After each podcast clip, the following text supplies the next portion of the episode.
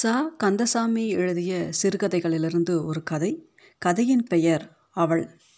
வா கல்யாணி. சௌக்கியமாக்கா. சௌக்கியந்தான். கல்யாணிக்கு பேச ஆசை. ஆனால் என்ன பேசுவதென்று தெரியவில்லை. என்ன கல்யாணி?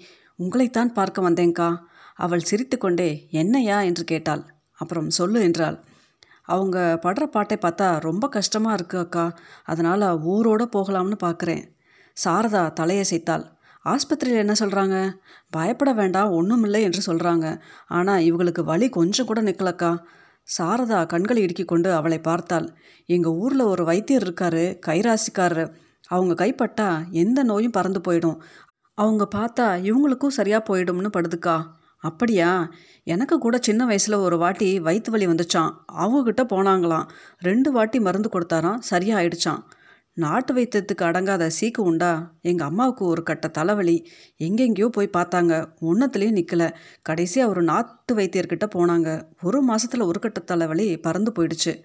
அதுக்கு தாங்க அவங்கக்கிட்ட வந்தேன். அவங்க வேலைக்கு போய் ரெண்டு மாதத்துக்கு மேலே ஆகுது. கையில் இருந்ததெல்லாம் ஆஸ்பத்திரிக்கும் மருந்துக்கும் பஸ்ஸுக்கும் ஆயிடுச்சு. இப்போ கையில் ஒரு காசு கூட இல்லை.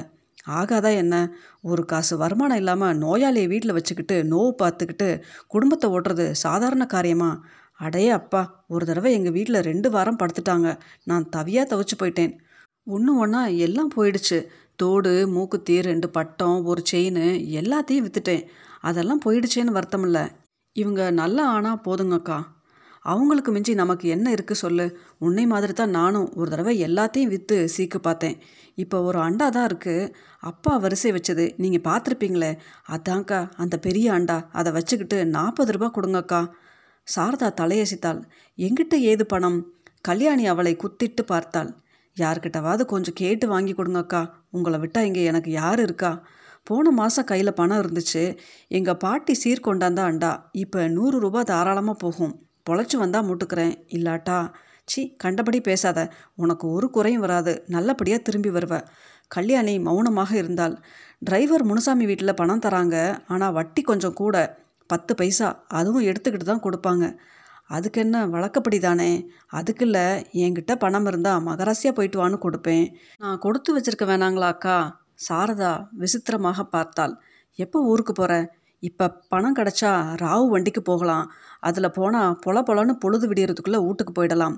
அதுவும் நல்லது தான் நான் பார்க்குறேன் நீ ரெடியாயிரு அநேகமாக அந்த வண்டிக்கே போயிடலாம். அப்போ நான் போய் அண்டாவை எடுத்துகிட்டு தாரேன்க்கா இங்கே கொண்டாந்துட்றியா? சரி சரி அப்புறமா நான் எடுத்துக்கிட்டு போகணும். அப்போ நானே அங்கே எடுத்து தந்துடுறேன்க்கா. உங்களுக்கு எதுக்கு சிரமம்? இதில் என்ன சிரமம்? நீ கொண்டாந்து இங்கே வச்சுடு. அப்புறமா நான் அவங்க வீட்டில் கொண்டு போய் வச்சிடுறேன். உங்களுக்கு கஷ்டம்தான். சாரதா புன்னகை பூத்தாள். போயிட்டு சுருக்காவா தோ அக்கா. கல்யாணி அண்டாவுடன் வந்தாள். மெல்ல மெல்ல. அவள் அண்டாவை கீழே இறக்கி வைத்தாள். ரொம்ப கணக்குதா கல்யாணி? அவள் முறுவல் செய்தாள். அந்த காலத்து அண்டா இல்லையாக்கா? அந்த காலத்து சாமானெல்லாம் அப்படித்தான். எங்கள் வீட்டில் ஒரு சொம்பு இருந்துச்சு. எம்மாங்காலத்து செம்பு கல் குண்டு கணக்கா. போன காரியம் என்னாச்சு? நான் போனால் வெறும் கையோடு வருவேனா? அதுக்கு தானே அக்கா உங்ககிட்ட வந்துச்சு. நன்றாக சாய்ந்து உட்கார்ந்து கொண்டு இவளை உற்று நோக்கினால் சாரதா. இந்தா ஒரு பத்து இன்னொரு பத்து மூணு அஞ்சு ஒரு ஒன்று வட்டிக்கு நாலு ரூபாய் எடுத்துக்கிட்டா. சரியாக இருக்கா? எண்ணி பார்த்துக்கோ கல்யாணி. நீங்கள் தரச்ச சரியாக இல்லாமல் இருக்குமாக்கா? அப்படியா? அவள் பெரிதாக வீடு நிறையும்படியாக சிரித்தாள். அப்புறம் சொன்னால் என்னைக்கு வட்டியும் முதலையும் கொண்டு வந்து கொடுக்குறியோ அன்னைக்கு அண்டாவை மூட்டாந்து தரேன். பொழைச்சி மறுபடியும் வந்தால் பார்க்கலாம் தத்து பித்துன்னு இப்படியெல்லாம் பேசாத உனக்கு ஒரு குறையும் வராது. மகராசியாக திரும்பி வருவ. கதவுக்கு மேலே இருந்து ஒரு பள்ளி கத்தியது. பள்ளி சொல்லுது அது சொல்லி பழிக்காமல் போனதே இல்லை. ராஜாத்தியாக திரும்பி வருவ. உன் புருஷன் நோவு நொடியெல்லாம் பறந்துடும். வந்ததும் அண்டாவை மூட்டுடு. அவகிட்ட விட்டுடாத. மலையாட்டம் அதைத்தான் அக்கா நம்பியிருக்கேன். நீ சுமங்கலியாக இருப்ப. சாரதா அவள் நெற்றில் குங்குமம் இட்டாள். கல்யாணி எழுந்து நின்றாள். வரேன் அக்கா. உன் உடம்பையும் பத்திரமா பார்த்துக்கோ. அவள் திரும்பி ஒரு பார்வை பார்த்துவிட்டு வேகமாக நடக்க ஆரம்பித்தாள். அவள் பார்வையிலிருந்து மறைந்ததும் சாரதா அண்டாவை எடுத்துக்கொண்டு போய் உள்ளே வைத்தாள். புளியும் செங்கல் பொடியும் போட்டு கை சிவக்க சிவக்க கரகரவென்று தேய்த்தாள். கசியும் பழைய ட்ரம் இருந்த இடத்தில் அண்டாவை தூக்கி வைத்தாள். கிணற்றிலிருந்து குடம் குடமாய் தண்ணீர் கொண்டு வந்து அண்டாவை நிரப்பி கொண்டிருந்த பொழுது அவள் கணவன் ராமானுஜம் வந்தான். அப்படி என்ன பார்க்குறீங்க? அண்டா? நம்ம அண்டா தான் நம்ம அண்டாவா? உங்கள் ஆஃபீஸில் பியூனாக இருந்தாலே குத்தாள் அண்ணாமலை.